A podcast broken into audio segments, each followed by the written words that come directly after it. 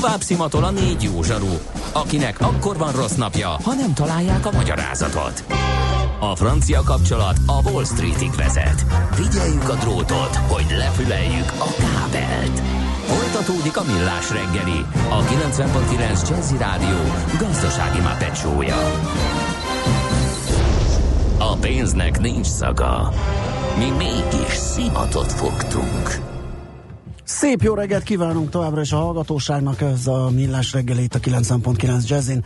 Április 10-e van, kedd reggel 9 óra 13 perc a stúdióban Miálló Csandrás. És a stúdióban Gede Balázs is. Hát a horgadozó bankellenes hangulat újabb vadhajtását uh, tárnám a nyilvánosság elé. És mi az eredménye a sokkal szabályozásnak, ha nulla kamatot fizetnek, miközben fel, használják az ügyfelek pénzét, viszont mindent felszámolnak, és még szabad szemmel és jól látható kamatokat követelnek. Ez a szigorú szabályozás? Na ne röhögtessetek már, srácok, ez nem szabályozás, ez fehér galléros bűnözés. Jó, szerintem ezt Mély makrogazdasági elemzésbe kellene bocsátkoznunk arról, hogy mindenhol alacsonyak a kamatok, ezért aztán egyetlen egy magyar bank sem fizethet magyar befektetőinek sem magas kamatot, mert villámgyorsan csődbe menne. Gondoljunk csak bele, ha az Amerikába befektetett, mondjuk a legbiztonságosabbnak tartott állampapírnak negatív hozama van, tehát a kedves befektetőknek kell fizetni azért, hogy állampapírt vegyenek, akkor egy magyar bank Nyilván nem ugyanaz a, a kategória, tehát valami kamat felárat kell fizetni, de ha mínuszból indulunk, akkor a plusz egy százalékos kamat is mondjuk deréknek számít az amerikai állampapírhozamokhoz képest. Igen. Tehát én nem de hát hörögnék ezen ennyire, a ez pénzünk, közgazdasági. Pénzünk zömét, igen, tessék igen. lakossági állampapírt venni, azon még kamatprémium is van, bőven az infláció fölött. Igen, tehát Úgyhogy vannak olyan befektetési szituációk, igen. amikor bizony nem jó megoldás a lekötött bankbetét, pont ezért, mert nem fizet jó kamatot. Van vannak olyanok, amik hasonlóan biztonságosak, mint a kollega által elmondott instrumentum, vagy kockázatosabbak ugyan, de nagyobb kamatot hoznak. Ez mindenkinek az egyéni mérlegelésére és a szaktudására van büszke. Tehát a bankok azok nem önmaguknak az ellenségé, ráadásul a bankoknak is vannak tulajdonosai. Mondjuk az OTP-nek van egy csomó részvényesen lakossági kisbefektetők, ők például biztos nagyon nem örülnek, és ugyanígy vernék a mi üzenőfalunkat, hogy, hogy miért fizet derék kamatot az OTP, Igen, zárjuk le. mikor ennek semmi alapja nincsen. Tessék egy kicsit elmélyülni a gazdasági Igen. folyamatokban, nem csak fehér Sokat balléros minket, és akkor nő a pénzügyi ballérozottság. Menjünk tovább. Nem ma, és nem mi találtuk fel a spanyol viaszt. Mesél a múlt. A millás reggeli történelmi visszatekintő rovata akkor, abból az időből, amikor pödört bajusz nélkül senki nem lehetett tőzsdeüzér. Érdekességek, évfordulók, események annó. Mesél a múlt. Így trédeltek dédapáink. Nos, a telefon túlsó végén állandó szakértőnk Katona Csaba történész. Szervusz, jó reggelt! Szervusztok, jó reggelt kívánok! Ha április van, akkor áprilisi törvények mondhatná a felkészületlen riporter, de ennél azért többnél, többnél van szó, mert hogy, hogy kerek évfordulója van az áprilisi törvényeknek, és hát 11-én van azt hiszem ráadásul 170 éve, valahogy így van, hogy az áprilisi törvényeket elfogadták, és ez megnyitotta az utat Magyarország polgári átalakulása felé. Így igaz, és valóban megnyitotta erre, majd ki is fogunk térni. Ez április 11 ez egy ilyen meglehetősen évfordulóban gazdag, jeles évfordulóban gazdagnak. Hát csak gondoljunk arra, hogy a Muli csata első napja április 11-ére esett. Uh-huh. Akkor még nyerésre álltunk. Majd ezt egy, darab, egy darabig igen. Elmondom hát, ezt, ezt, igen, igen. Tudjuk, hogy a Berni VB döntőből is nyerésre áll. Ezt akarom, igen, hogy a, a válogatott meccsek is úgy kezdenek, hogy a Sipszó előtt még jó A legújabb kutatások szerint Mohásnál is az elején igen. nyerésre álltunk. Hát ugye erre szokták mondani, hogy a végén kell vezetni, tehát a Hofi Gézának volt az a klasszikus, ha jól emlékszem, mikor gondolta az edzőket, akik szerint túlkonál jött az első gól, és arra azt találta mondani, hogy hát tudod, amikor a bíró belesúgy a sípjába, nem azért csinálja, mert az neki vagy a sípnak jó, hanem azért, mert az már a meccs. Tehát Ez nagyon jó, hogy mondod, mert neki is évfordulója ma sajnos a halálának a 16 úgyhogy őt is. Na de hogy innen hogy fogunk visszakanyarodni az áprilisi törvényekre, azt egy remek húzással rád bízom.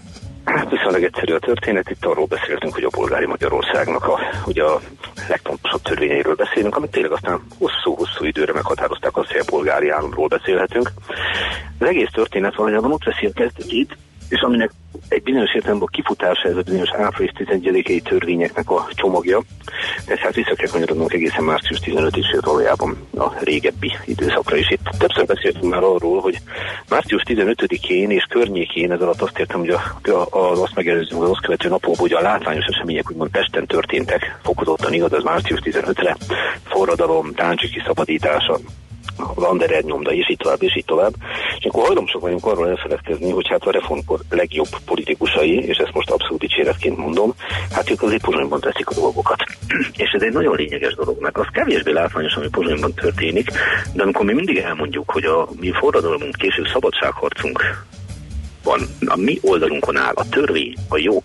Tehát, hogy itt nem valamiféle rebellióról van szó, az bizony Pozsonyban dőlt el.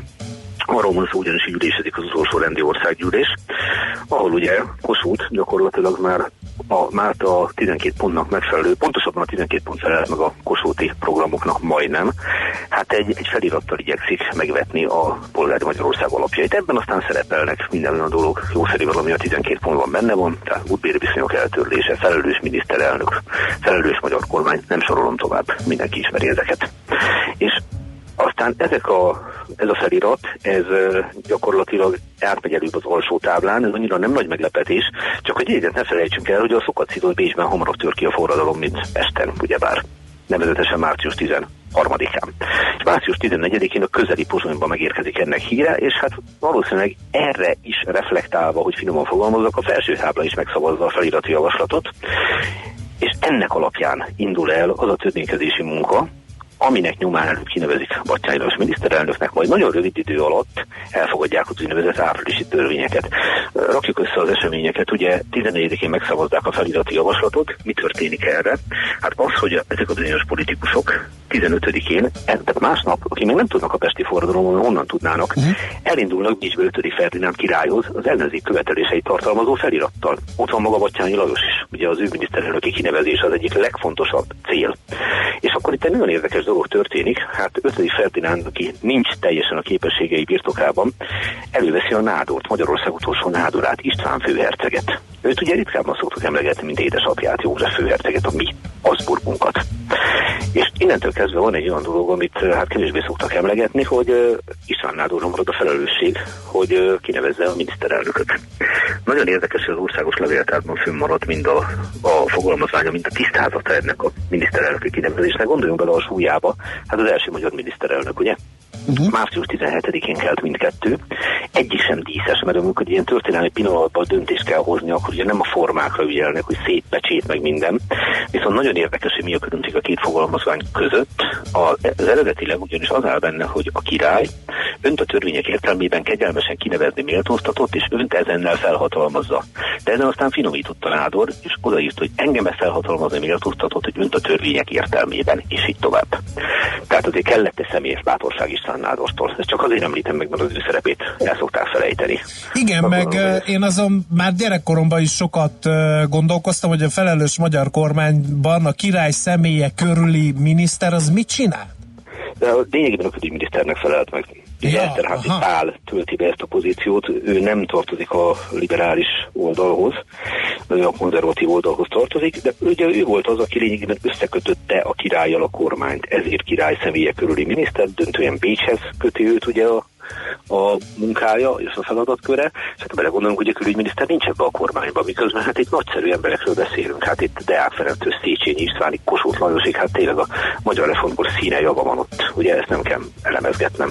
Akik nem mindig mindenben értenek egyet, rögtön hozzáteszem, de itt egy adott pillanatban egy oldalra állnak. Na, uh-huh. most, hogy kinevezik a kormányt, megalakítja a kormányát Matyányi Lajos. De innen még mindig nem egyszerű a történet, ugyanis az a helyzet, hogy ahhoz, hogy a törvényeket ki lehessen hirdetni, be kell rekeszteni az országgyűlés. Következésképp minél hamarabb keresztül kell verni a törvénycsomagnak a vitáját, illetve a megszavazását. Na és ez sikerül lényegében március 15-20-a közötti időszaktól indítva április 11-ig végigvinni. Tehát ez nagyon gyors, nagyon felelős törvénykező munkáról beszélünk.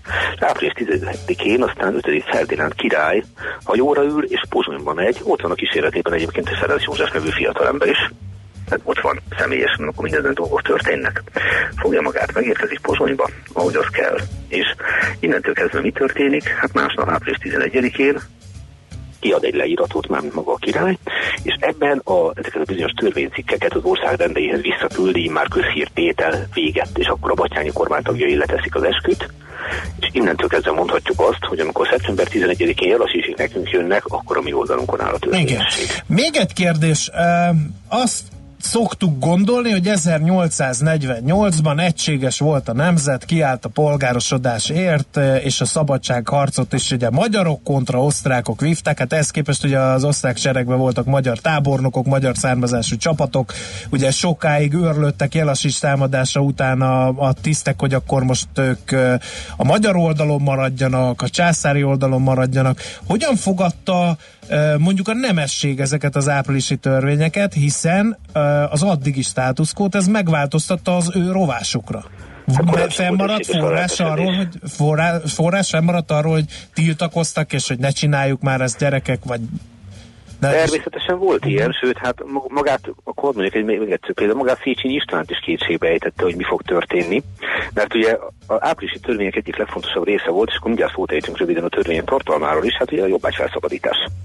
Aztán pedig a közteherviselés, tehát ugye a nemesség is mostantól adózik, tehát a jobbágy felszabadítás kapcsán ugye azért volt itt egy fontos dolog, hogy hát valami kárpótlás illessen az azokat, akik így módon kárt szenvednek. De ne felejtsük el, az egész áprilisi törvénycsomagnak egy nagyon lényeges eleme volt, egy, az egyik legfontosabb szó a közteherviselés, mert a jog kiterjesztés. Tehát ha valakinek van joga, mondjuk választójoga, azt nem veszük el tőle tehát mondjuk a bocskoros nemesektől. Na most visszatérve ide, mi legyen a kártalanítással? Hát valami ilyesmi szöveg volt, ha jól emlékszem, hogy a későbbiekben a nemzeti közbecsület vérpajzsa alá helyeztetik.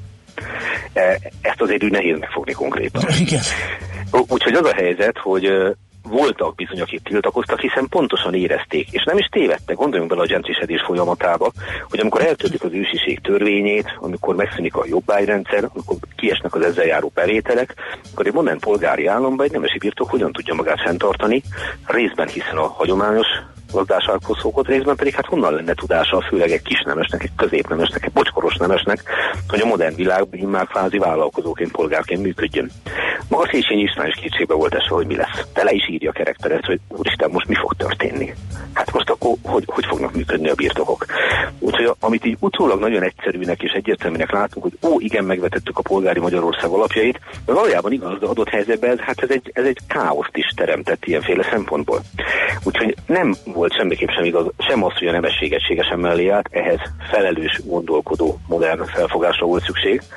Ugyancsak nem volt igaz az, ami főleg 1848-49 századik évfordulóján terjedt el, megfelelő politikai környezetben, hogy a jobbágyok tömegével álltak be a forradalom és a szabadsághoz hadseregébe, hát nem is nagyon jutott el hozzájuk a híd egy jó része. Tehát ez, ez egy, egy polgári forradalom, ezt egy másodpercig nem felejtsük el.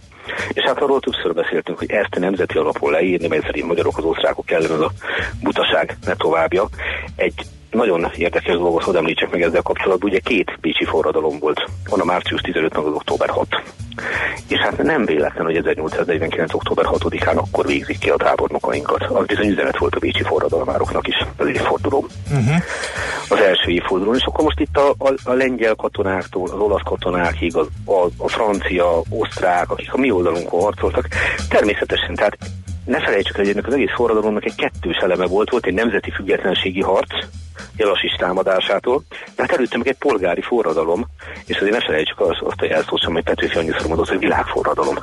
Ez egy európai forradalmi hullám része. Igen. Mennyire állta ki az idő próbáját ez az áprilisi törvénycsomag? Szerintem ez az egyik legfontosabb dolog. Ugyanis tudjuk, hogy 48-49 úgymond elbukott, és akkor ilyenkor szokott jönni az a frázis, hogy a hősök áldozata nem volt hiába való, az idő őket igazolta. Hiszen megágyaztak a kiegyezéshez. I- így van, pontosan. Viszont az a helyzet, hogy azt kell mondjam, hogy ez speciál igaz.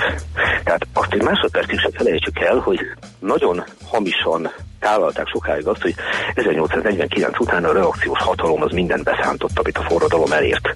Nem igaz. Tehát az a helyzet, hogy volt egy rettenetes megtorlás 49 végén, 50 elején, aztán szerencsére hajnagújékat félretolták, és józan belátással a hatalom elkezdte már 1850-től megvetni a polgári Magyarország alapjait.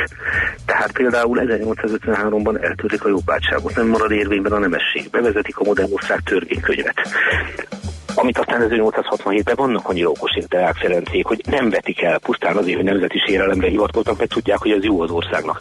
Modernizálják az iskoláztatást, a 8 osztályos gimnázium meg az érettségi, gondoljunk bele, hogy ez mekkora magyar hagyományban, ez ekkor jön be. Tehát tulajdonképpen azt kell mondanom, hogy 1850 és 61 között, tehát még jóval a kiegyezés előtt, egyáltalán nem reakciós az osztrák hatalom, hanem minden hátránya ellenére besúgó hálózat, finoman fogalmazva, nem liberális és alkotmányos demokrácia ezeket a modernizációs törekvéseket elindítja. 1867-től pedig, amikor jön a, a monarchia, akkor ez egész kiteljesedik. Tehát azt kell mondjam, hogy egy olyan folyamatot tudunk megfogni, és ez nagyon-nagyon ritka, hogy van a magyar reformkor törekvés a polgári állam kialakítására, ahol nincs törvény előtti egyenlőtlenség, hiszen addig nemzet nem lehet, mint mondják a legjobbak, amíg a törvény megkülönböztet embereket, egyiket ide sorolja, a másikat oda. Létrehozzák a vállalkozások alapjait, a polgári kereskedelem alapjait, eltörlik a nemességet, eltörlik a jobbásságot, és ez a folyamat ezért révbe 1848-ban, és hiába verik le a forradalmat, ezt aztán a Habsburgok viszik tovább, és 67-től pedig létrejön az a liberális polgári monarchia, ami azt kell mondjam, hogy a magyar történelmének az egyik aranykora. Más kérdés az első világháború hogyan vetennek véget. Úgyhogy az elvetett maguk kisorjottak, és szerintem erre büszkék lehetünk. Igen, Nagyszerű, ahhoz képest van. keveset tudunk az áprilisi törvényekről van, a létükön kívül, de hogy ez milyen hatással járt, meg hogy született, meg mit okozott, azt az arról valami kevés szó esik? Elképesztően összetett dologról beszélünk. Érdemes megnézni, hogy mi minden kerül. Tehát egészen odáig, hogy mostantól nem rendi országgyűlés van, hanem népképviseleti uh-huh. országgyűlés. Össze is ül ugye 48 ra Tehát a parlamentáris demokráciánk alapjai. És még nagyon-nagyon hosszan lehetne sorolni. A, a közigazgatás, unió erdéllyel, nemzetőrség, tehát valami elképesztő, milyen sajtótörvény, a sajtószabadság, egyetemi törvény, hogy szabadon lehessen választani tanár, vallásszabadság, tehát tényleg a, a modern állam alapjai vannak itt. De nagyon büszkék lehetünk a mi törvényhozóinkra, és hát ehhez kapcsolódóan mag, aztán idővel ugye arra a köztársasági formára is, ami ugyancsak itt alakul ki, akkor nagyon szépen írja ugye Petőfi Sándor, hogy most hódolok, midőn még messze vagy, midőn még rémes átkozott neved van, midőn még aki megfeszíteni kész tégedet, az becsülik legjobban, ez a Respublika című verse. Igen. Lehet, hogy ez sem vesztette el aktualitását. Biztos, hogy nem. Köszönjük szépen Csaba, hogy beszéltünk erről. Szép napot neked! Viszont kívánom nektek, szervusztok! Katona Csaba történésszel beszélgettünk a 170, 170 évvel ezelőtt elfogadott, hát illetve 11-én elfogadott áprilisi törvényekről. Mesél a múlt robotunk hangzott el. Kövesd a múlt gazdasági és tőzsdei eseményeit kedd reggelenként a Millás reggeliben.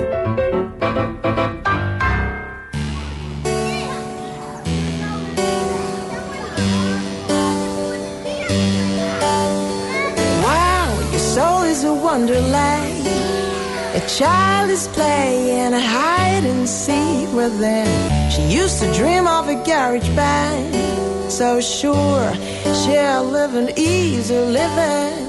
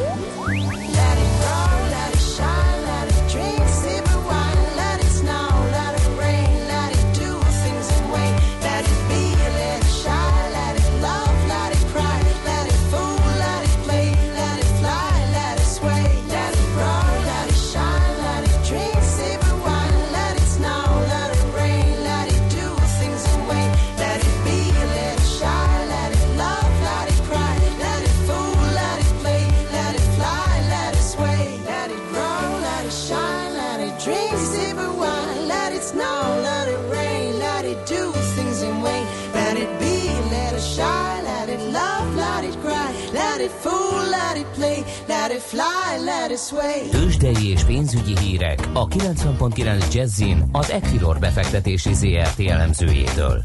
Equilor, a befektetések szakértője 1990 óta. Kovács Bálint elemző a vonal túlsó végén. Szia, jó reggelt! Jó reggelt kívánok én, sziasztok!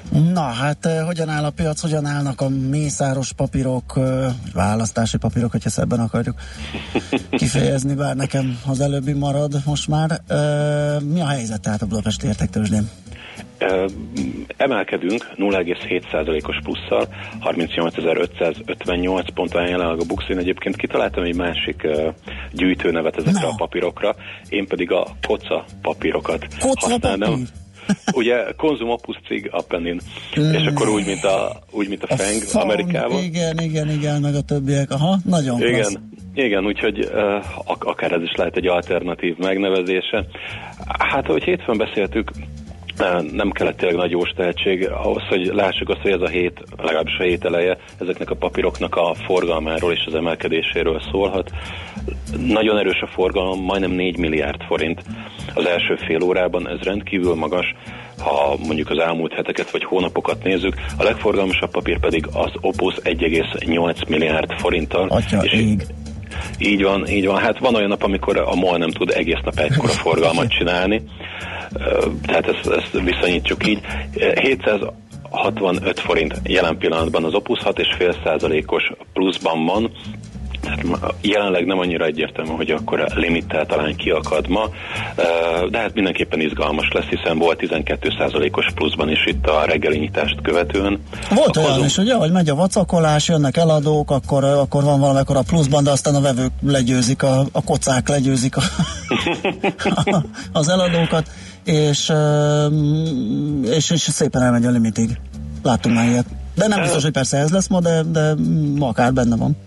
Igen, igen, mindenképpen van izgalom és van forgalom, úgyhogy ezt egyébként szeretjük, mert, mert van történés és van, van újra kereskedési volumen. A konzum például 4,1%-os pluszban áll 3575 forinton, Érdekes, hogy a cig már mínuszban 2,3%-os mínuszt mutat, 465 forinton. Igen, tehát a másik véglet is igaz, ugye, hogy átcsaphat ez az eladók túlsúlyába. Uh, igen, meg hát ugye profitrealizálás. Igen, igen, igen, igen, így van. Végül is azért egy nap 15% az nem egy, én azt gondolom nem egy rossz teljesítmény. Hát állampapírból is el lehet érni 6 év alatt, úgyhogy... Igen. Na még említsük meg az Appennint, és utána a blue chipezünk egy picit. 760 forint jelenleg az Appennin 4,1%-os pluszban áll, és ehhez képest akkor nézzük meg, hogy hogy állnak a blue chipek. 11.390 forinton az OTP, 0,7%-os emelkedéssel. Tegnap egy 2%-os esést mutatott az OTP, de ez ugye nagyban a, az oroszországi szankciók, majd az azt követő orosz tőzsdének a beszakadása, és áttételesen az oroszországi érdekeltséggel rendelkező külföldi cégeknek a, az elpüfölésének az eredménye.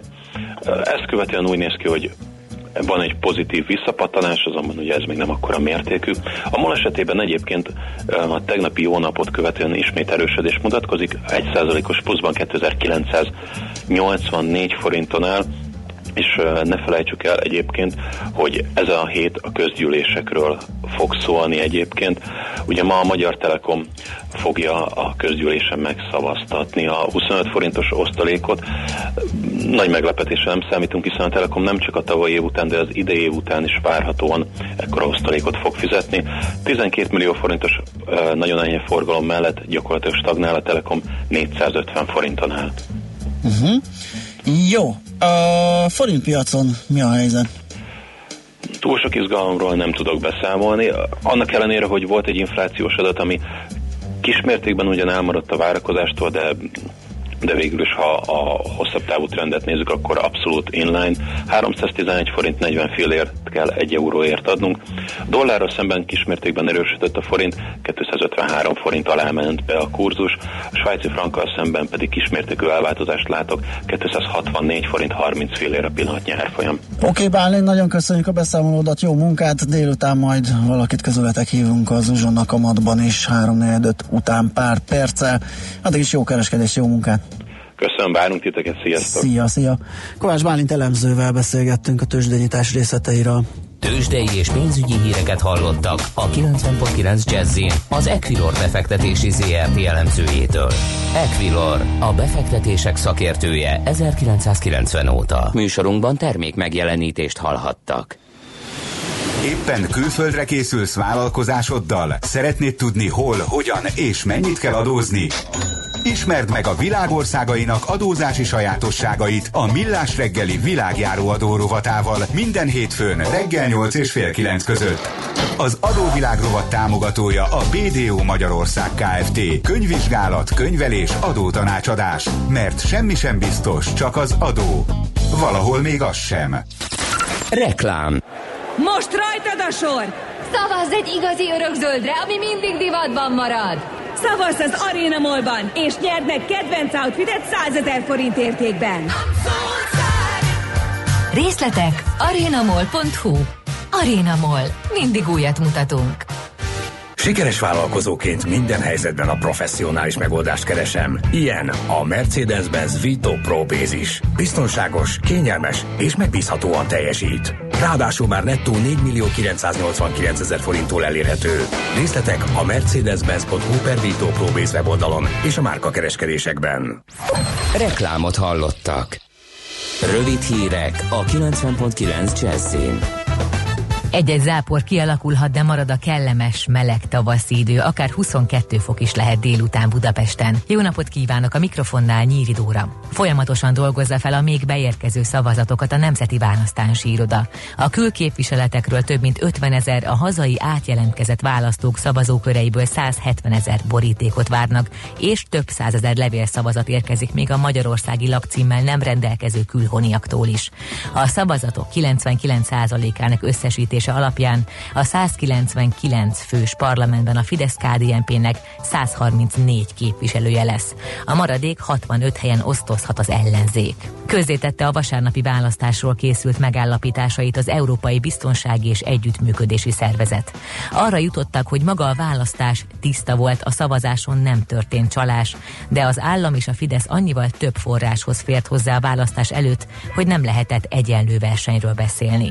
Megelmítették továbbá a kamujelöltek problémáját is. A Fidesz úgy reagált, az EBESZ megfigyelői túlterjeszkedtek hatáskörükön. Sztrájkon a Lufthansa-nál és az Air France-nál is több száz járatot töröltek, köztük több Budapestit is, mindenképp érdemes tájékozódni az utazás előtt. Kártérítés jár a téli fagykárok után a gazdáknak. Még ezen a héten be kell jelenteniük igényüket. Erre azok számíthatnak, akik tavaly ősszel befizettek a kárenyhítési alapba. Körülbelül 75 ezer ilyen gazdálkodó van itthon. Legutóbb a hirtelen jött márciusi lehűlés miatt a kajszé és őszi barack mellett a megy, a cseresznye és a szilva rügyei is károsodtak. Donald Trump személyesen fenyegette meg Vladimir Putyint, hogy megfizet, ha kiderül, hogy felelős a szíriai Dúmaváros elleni állító állítólagos vegyi fegyvertámadásért. Ebben becslések szerint több mint 70 ember halt meg. A moszkvai külügyminisztérium azt állítja, nincs bizonyíték a támadásra, és különösen arra, hogy a szíriai kormánynak köze lenne hozzá. Az orosz-amerikai szópárbaj az ENSZ-ben is folytatódott, ahol az orosz nagykövet azt állította, a dúmai incidenst megrendezték, és hogy a várható amerikai ellencsapásnak komoly következményei lesznek. Ma felhősebb idő lesz, több helyen várható zápor, a Dunántúlon erős lökések is is kísérhetik a délnyugati szelet. Délután 17-22 fok valószínű Budapesten. A hírszerkesztőt Nyíri Dórát hallották friss hírek legközelebb fél óra múlva. Budapest legfrissebb közlekedési hírei itt a 90.9 jazz Budapesten baleset nehezíti a közlekedést a Dózsa György úton a Váci út felé a Damjanics utcánál, valamint a Hárosi Duna hídon Nagy Tétény felé.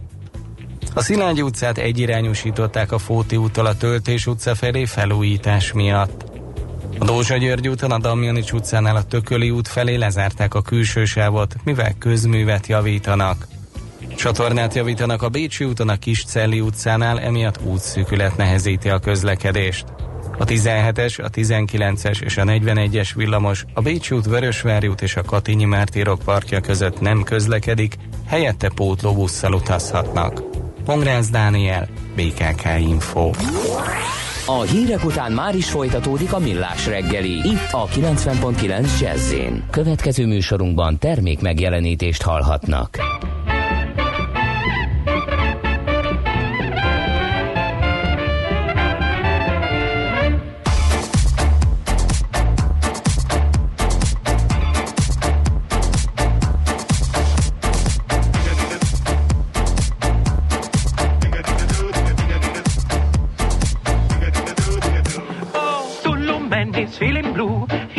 heart with a little tattoo. Digga digga doo, digga doo doo, digga digga doo, digga doo. You love me and I love you. When you love, it is natural too. Digga digga doo, digga doo.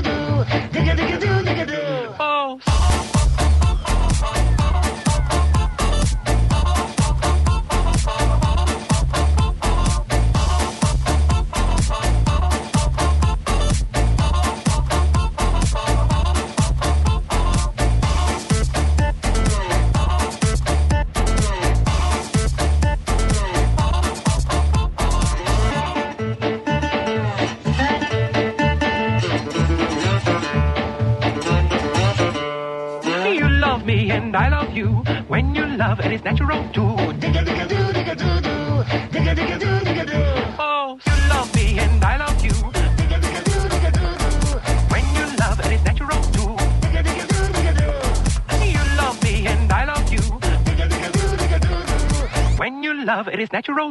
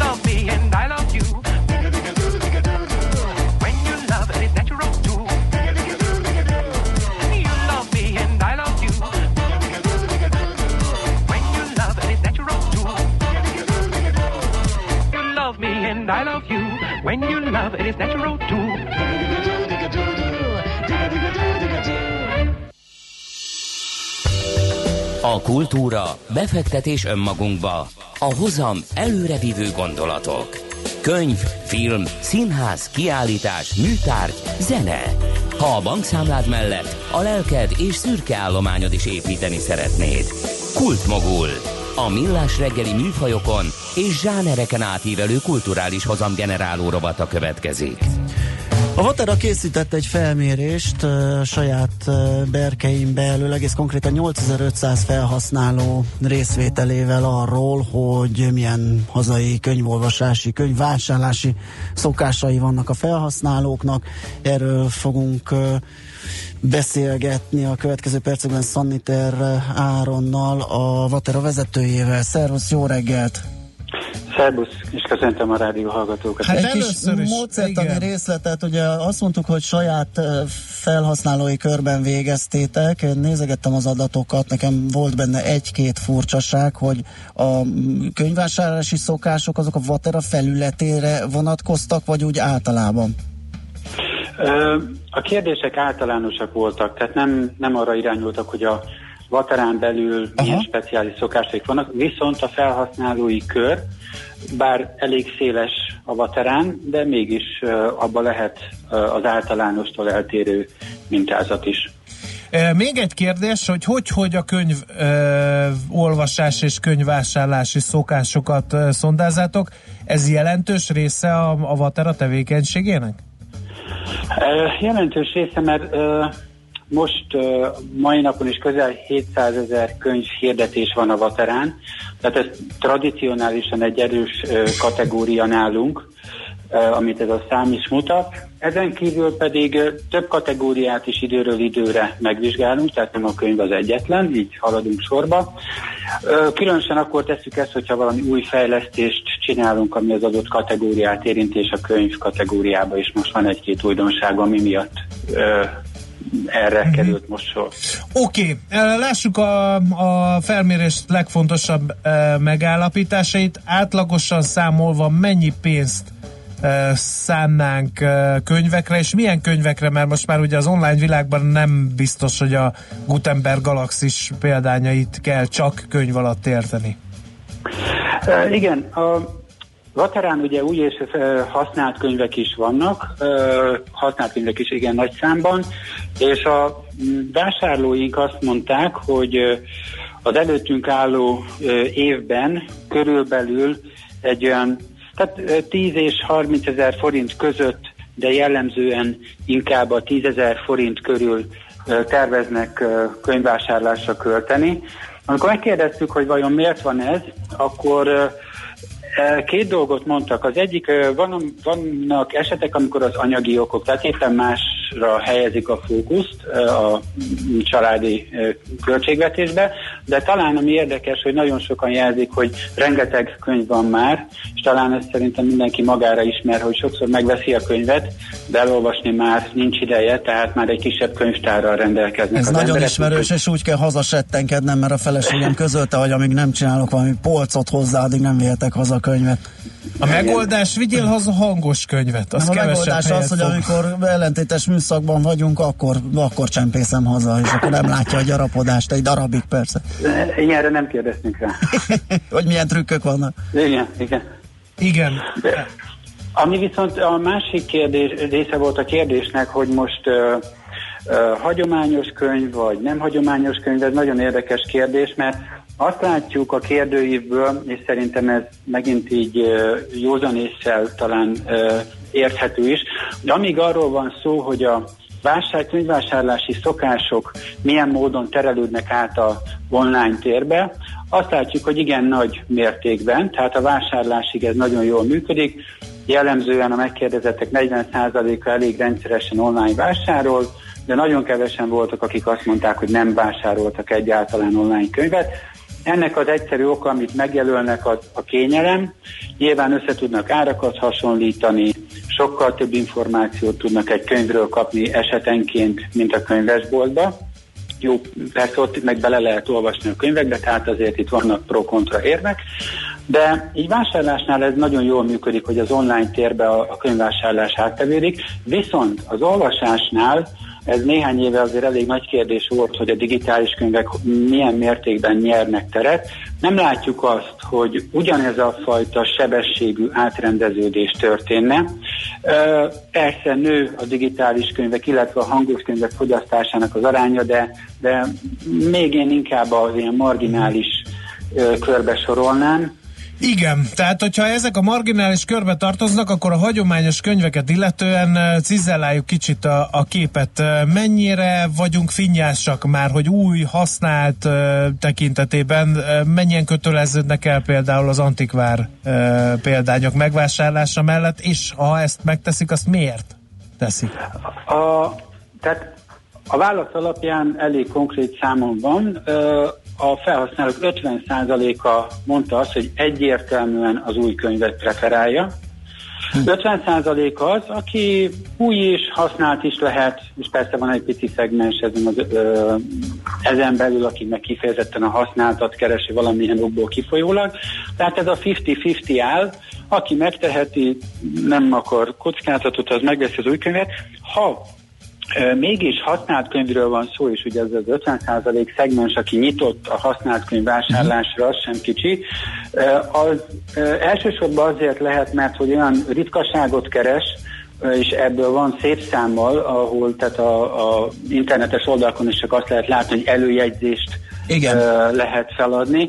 Tehát ezeket használtan lehet megvásárolni, talán ez az elsődleges ok, és hát természetesen vannak olyan tudatos vásárlók, akik pedig ez egy kisebb szegmens lehet, akik azt mondják, hogy, hogy ilyen módon is próbálják a környezetet védeni, vagy pedig anyagi okokból, de én úgy gondolom, hogy a ritkaságok azok, amik meghatározók. A témákat illetően kérdeztétek el a célközönséget, mármint, hogy milyen jellegű könyveket olvasunk el elsősorban? Uh, igen, ez egy uh, nagyon lényeges kérdés, és hát uh, jól elkülönül, szintén nem meglepő módon a nők és a férfiaknak az érdeklődése. A nők között a legnépszerűbb kategória az ifjúság és gyermekkönyvek, hiszen ők vásárolják meg családban a gyermekeknek az olvasnivalót. Utána a bestsellerek következnek és a klasszikusok. Uh-huh. Ezzel szemben a férfiaknál egyértelműen a szakkönyvek vezetnek, utána a történelmi témájú könyvek, és azt követően a harmadik helyen a sci és a fantasy könyvek. Uh-huh. Tehát így témakört tekintve nagyon jól elkülönül, hogy, hogy melyik kategóriát uh-huh. ki Kedvenc uralja. írókat is meg lehetett nevezni? Persze, persze, tehát ö, a ö, kedvenc írók között hát jól ismert nevek vannak, Stephen King, a könyveket is mondok így vegyesen könyvcímekkel, tehát Bartos Erikának vannak meséskönyvei, az Anna Peti Gergő, az nagyon népszerű, Star Wars könyvek, Harry Potter könyvek, de az Agatha Christie könyvek is, az egy örök klasszikus, az nagyon népszerű szintén az oldalunkon. Vannak-e kuriózumok az antikvár könyvek között, és nagyobb értékű könyvek? Vannak, vannak. Jellemzően egyébként az antikvárkönyvek értelemszerűen magasabb áron kelnek el, mert itt sokat dedikált, illetve értékesebb mű. Egészen konkrétan most is van az oldalon egy, egy kiemelkedő példány, egy 18. századból származó enciklopédia, amit már 4,8 millió forintért meg is lehet vásárolni. Igen, az egy komoly darabnak tűnik. Feltéve, vagy nem áraszta el a tulajdonos. Ez már engem régen érdekelt, hogyha ha valamilyen kereskedelmi forgalomban nem hozható műkincset hirdetnek, azt, azt is szűritek? Tehát ha mondjuk megjelenne az egyetlen éppen maradt valamilyen könyvritkaság, akkor ti rászóltok a hirdetőre, hogy haló. Ezt ne itt, ne így. Abban az esetben, hogyha a hirdetés, tehát gyakorlatilag jogszabályt vagy törvényt sért, nyilván a törvény sok tekintetben leírja, nem csak a könyveknél, hogy máshol is, hogy mi az, amit lehet és mit nem lehet forgalmazni. Ezekre a legjobb tudásunk szerint keresünk és szűrünk kulcsszavak alapján, illetve hát a felhasználók is azért hamar jelzik azt, hogyha tehát azért egy szakértői réteg használja sok tekintetben az oldalt, és hogyha valami nem odaidő tartalom van, akkor amennyiben valóban törvénybe ütközik, akkor, akkor természetesen azt leszedjük. Uh-huh. Ez nem kérdés. Oké. Okay. Rendben, köszönjük szépen ezt a kis kitekintést. Érdekes volt, és hát mindenkit arra buzdítunk, hogy minél többet olvasson. Köszönjük még egyszer, szép napot kívánunk. Én is köszönöm, és jó Szervusz. olvasást mindenkinek, viszont Szanitter Áronnal, a Vater vezetőjével beszélgettünk arról, hogy hogyan, milyen könyveket vásárolunk a, a, hát az online térben, illetve az ilyen aukciós oldalakon. Kultmogul. A millás reggeli műfajokon és zsánereken átívelő kulturális hozamgeneráló rovata hangzott el. Fektes be magadba, kulturálódj! Na kérem, van-e esetleg még üzenet az SMS vagy a WhatsApp falunkon? Hát kérem szépen azt írja Ádám, hogy szerintem ezt a műsort szándékosan trollkodják szét, remélem ez nem állandósul, minden követ meg fogunk mozgatni, hogy kis helyet biztosítsunk ugyan a trolloknak, de ne túl nagyot, illetőleg azt is írja a banános, hogy meg kéne érteni sokaknak, a legtöbb esetben, és ilyen a bank is, és már én teszem hozzá egyébként a rádióműsor is, hogy ami nem tetszik, nem jó, azt nem kötelező csinálni. Igen. Írja a banános, nagyon higgadtan, köszönjük szépen a véleményt, mert hogy a bankellenes liga az továbbra sem múlik ostorozni a szektort itt az üzenő falunkon, de a mi vitát mi lezártuk, valamint hát szokásukhoz híven a hallgatók többen is ajánlják a Revolutot, de hát ezt már mi tudjuk, és már mi használjuk, és már mi beszéltünk is róla a műsorban jó sokszor, úgyhogy még egyszer csak ilyen emlé- említés szintjén, valamint sokan dicsérik a Mesél a múlt rovatot, amely ezúttal is egészen remekül sikerült, miközben egy életkép bontakozik ki, egy szürke varjú, Ah, igen. éppen egy szajkót Azaz, próbál őket akartam lefotózni itt a a szajkó viszont alatt. pofátlan módon idegesíti az öreget, ahogy látom, Igen, nézd meg, igen. épp, hogy az, elrepül az, az, fölé, mire a varjú láttam. rámozdul, már odébb És száll. az előbb a másik fán tök szépen együtt ültek, a beszélgetés közben oda settenkedtem, hogy lefotóz, lefotózom, de hát nagyon, a De szajkó nagyon ravasz volt. Van és ahogy- valami a varjúnál, ami kell, azt most valamit elkezdett ott Biztos, hogy valami marakodás bontakozott Igen. ki valami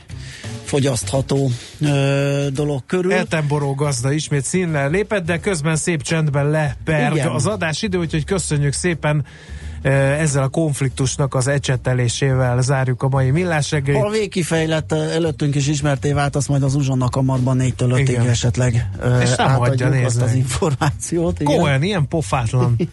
Ugye körülbelül harmad akkora a szajkó, mint a szürkevarjú, de nem hagyja magát olyan nagyon egyszerűen. Na, félre Nyíri a ornitológiával helyett a híreknek, igen. Nyíri Nektek szép Dórinak. napot, délután találkozunk 4-től 5-ig Uzsonna uzsonna kamat. kamat. Sziasztok! Sziasztok! Már a véget ért ugyan a műszak, a szolgálat azonban mindig tart, mert minden lében négy kanál. Holnap reggel újra megtöltjük a kávés bögréket, beleharapunk a fánkba és kinyitjuk az aktákat. Addig is, keressetek minket az arcaktákban, a közösségi oldalunkon. A mai adás podcastjét pedig holnapunkon. Millás reggeli, a 90.9 Jazzy Rádió gazdasági Muppet show-ja. Ha csak egy műsorra van időd idén, tégy róla, hogy ez legyen az. Csak egy dolog lenne még.